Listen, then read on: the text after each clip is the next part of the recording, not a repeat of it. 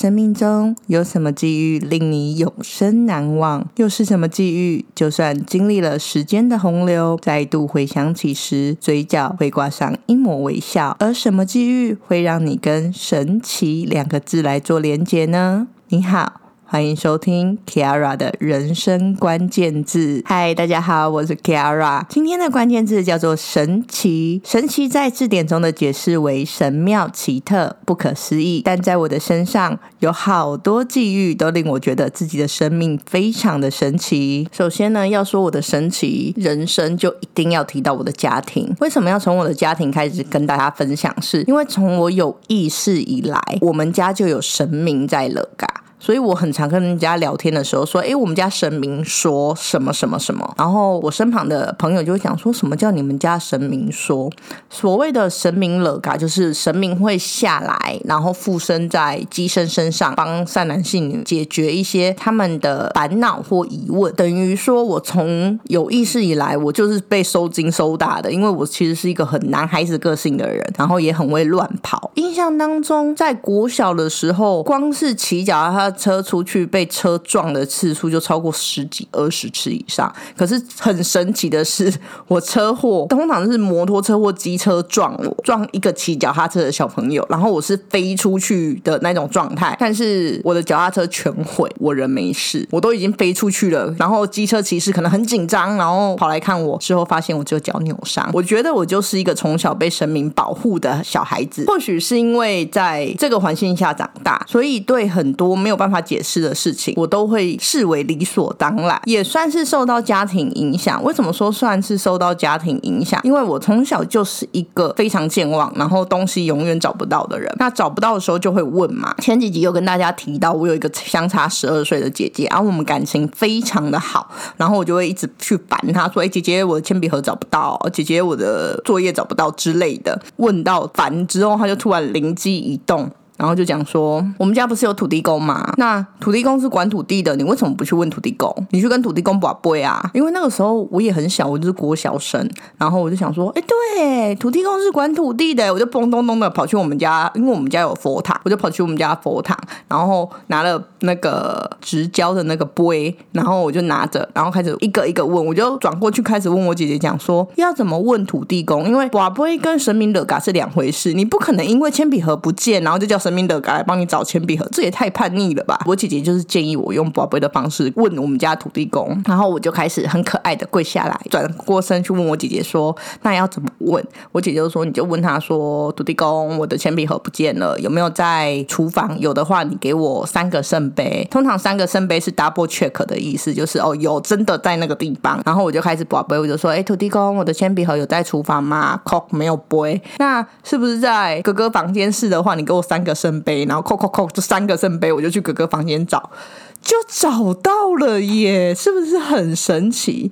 当然，这件事情比较像是宁可信其有，不可信其无。不过，你知道。同样的事情就会慢慢流传。现在在我侄子身上也是一模一样的状态。我们家就是遗传的记忆力很差，我们永远东西都会自己不见，真的是永远都找不到东西。我们家大致书包、作业吧，然后小可能就是钱吧。我们家的人就是超级会忘记自己的钱包、钥匙、手机的。光是出国就弄丢了两次手机吧，我朋友都快吓死。我到最后都已经见怪不怪了，就想算了啦，就是找得到找得到。找不到就算了，某些层面也养成了我这种很乐天的状态。不小心话题扯远了，我们再把它拉回来。我们家就是养成那种很爱宝贝的习惯。然后现在在我侄子身上，就某一次我侄子的东西也是不见，我就忽然想起，哎，我姐姐曾经这样对我做过，那我也要这样对他儿子做过。我就转过。去跟他讲说：“你东西不见，那你就问土地公啊，你去跟土地公宝贝，有三个杯，你再去那个地方找。”我侄子就照做。那个时候我大侄子大概也是五六岁，然后他就这样做。那一次比较。特别那一次是因为他东西乱丢，然后我就把它藏起来。其实也没有多想，我就只是把它藏在我的身后。那时候我人也在客厅，然后他就真的去宝贝。他问过厨房，问过房间，就三扣扣扣三个圣杯跟他讲说在客厅。我们全家就瞪大眼睛，然后开始大笑，然后就让他去找嘛。到最后我就把东西放在某个枕头下面，他就翻出来。从此之后对土地公深信不疑，只要讲说那我们问土地公啊，他说好，对不起是我。土地公的威力就变成超强大，我还蛮相信。为我们家的神明曾经跟我们讲过，万物皆有神灵。我们家的神明有时候就会提醒我们说，门神很辛苦啊。你知道每一家都有一个门神，他都会顾你们家的门。你就算出去外面玩，门神还是在家里这样子。我回到我们家的时候，我就会摸摸我们家的门，跟我们家的门说：“哎，门神，你今天辛苦了，感谢你保佑我们的家。”反正就是我就会做这些算是比较神奇的事情，不管这件事情神不神奇啦，对万物都有着一个感激的心情的，我自己觉得是好的。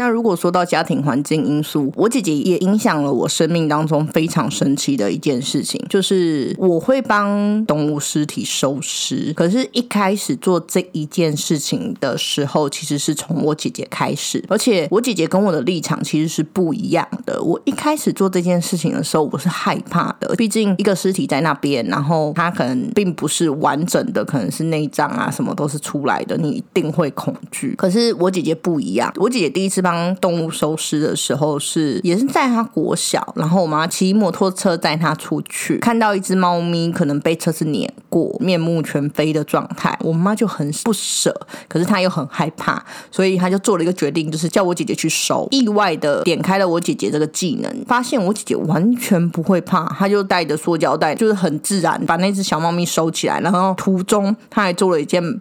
事情就是他把那只猫咪的眼珠子拿起来跟我妈讲说：“哎妈，你看猫咪的眼珠哎！”然后我妈就吓死，她说：“你没有拿过来。” 然后从此之后，我妈都说我姐上辈子应该是捡骨的，因为她完全不会害怕。所以我们家从此之后，只要看到路边有什么动物，第一个动作就打电话给我姐姐。如果我姐姐那个时候没有在上班的话，就是叫她来收。我曾经印象最深刻的时候是有一次在台风过后。然后我骑车要去买东西，回来的时候我就看到路边有一团白肉，我就想说那是什么东西？是鳄鱼吗？反正就是台风过，或什么东西会被卷起来，不知道。它应该是某个生物，但是因为它已经就是碎烂，然后又因为一直下雨，整个肉都变白的，我就赶快骑摩托车回去跟我姐讲说：“哎姐，巷口那边有一只不知道是什么东西，你去帮它收收掉，不好？把它在那边很可怜。”我姐就去收，收完之后，我姐就回来跟我讲说：“它不是因为。”下雨变白，它本身就是白的，它本身就是冷血动物。我说冷血动物，你是收了什么？她说它是一只乌龟，而且是大只的那个乌龟。可是我后来也被影响，就想说，那我可以从小的开始，我就去收一些，比如说小麻雀啊，或是鸽子啊，或是老鼠啊之类这些小生物，套个三个垃圾袋，然后把它抓起来丢到垃圾车上面之类的。我比较可以克服那个恐惧。但是当时间久了之后啊，你就会觉得这件事情其实没有那么困难，就好像变成一个很自然而然。的状态，其实我到最后不会怕的原因，是因为我会联想说，如果今天这个生物换作是一个人在那边，那我还会袖手旁观吗？然后我问了我自己之后，我发觉我不行哎，我现在能做的就是哦，用垃圾袋把它装起来，然后它可能会被带到垃圾场去掩埋也好，火化也好，至少不会是在马路中间被压过来压过去。刚刚有说嘛，我姐最神奇的是收到乌龟嘛，我。最神奇的就是帮小动物收尸的经验，是在我在日本打工度假的时候。那一次我真的觉得是是上天的旨意要我去帮那只动物收尸，因为那一次不知道为什么我们好像要去某一个定点，但是 GPS 一直报错路，导致我跟我朋友绕了很大的一圈。在我们在等红绿灯的时候，我就突然向右转，你知道那是一种你没有办法讲的感觉，你就突然向右转，然后你就看到路边有一坨橘色的毛，那个时候。大概离我一百公尺远吧，然后我身旁大概有两个朋友都在聊天，可是不知道为为什么我就定格在那边，我就一直看着那一团毛，然后我就不讲话，我就走过去。我身旁的朋友就想说我怎么了，然后到定点一看，我才发现那一团毛。是貂哎，是貂皮大衣的那个貂哎，我就很慌，因为呃，现在有养成习惯，就是我身上随时会带塑胶袋。可是，在日本那个时候，我就想说不行啊，我不能把它丢在这边，所以我就去便利商店随便买一个东西，然后也叫我朋友他们也去买一个，我就用了三层塑胶袋把那个貂打包。好，现在问题来了，我要把它丢哪里？你知道，在国外最麻烦的就是你不知道。国外的风俗民情，所以你不知道你应该要怎么处理。可是那个时候，我记得我们好像下一个目的地是某个山上，真的是山林之间的山上，然后我就想说啊。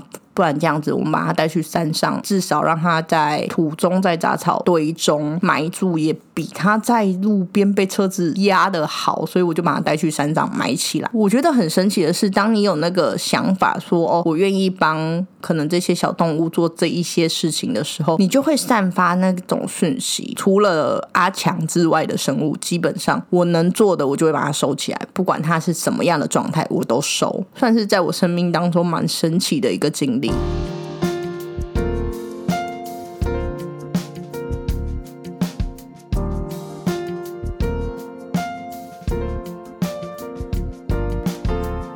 那除了上述很神奇的经验之外，我本身也是被朋友形容为很神奇的人。最有感触的应该是我在日本的室友。我在日本住的是公司提供的宿舍，它就是一层公寓，里面有三个房间，一个卫浴，一个餐厅兼厨房，然后一个阳台。我的房间大小大概是五叠榻榻米。日本的房间都是用榻榻米在算，如果是以平数来算的话，两叠榻榻米大概一平，所以我的房间大概是。三四平左右。那你光铺一个床就会占掉一叠半的榻榻米，所以我就会觉得空间其实很小。那那个时候我不知道我为什么在日本我就会变成极简主义者，我就想说，那我要怎么样有效的让空间变大？我就看了一下，虽然我的房间大概是五叠榻榻米，但是因为我有一个很深的衣橱，如果有看过哆啦 A 梦的话，就会知道那种哆啦 A 梦在睡觉的那个壁橱其实是很深的。然后我就想说，对我有一个很深的壁橱，但是我东西其实不多，因为壁壁橱有上下层，我好像也只有用上层，下层没有什么用。我是不是搬进壁橱里面，我房间的空间就会更大？而且壁橱本身的长大概一百八十公分，虽然说它上面会抵住，但是睡进去感觉好像也可以耶。那我只要留一个桌子。然后让我剪片跟化妆，这样子我的空间就会变超大哎！而且啊，如果我把壁橱的门关起来，因为那个时候我的房间没有冷气，我只要开电扇，我整个壁橱就会超凉的耶。然后冬天我躲到壁橱里面就会超温暖的哦，感觉就是一个 good idea。所以我就很开心的开始把我的棉被铺进。壁橱的底层，然后把我的枕头放进去，把我的娃娃放进去，然后上层就是我挂衣服的，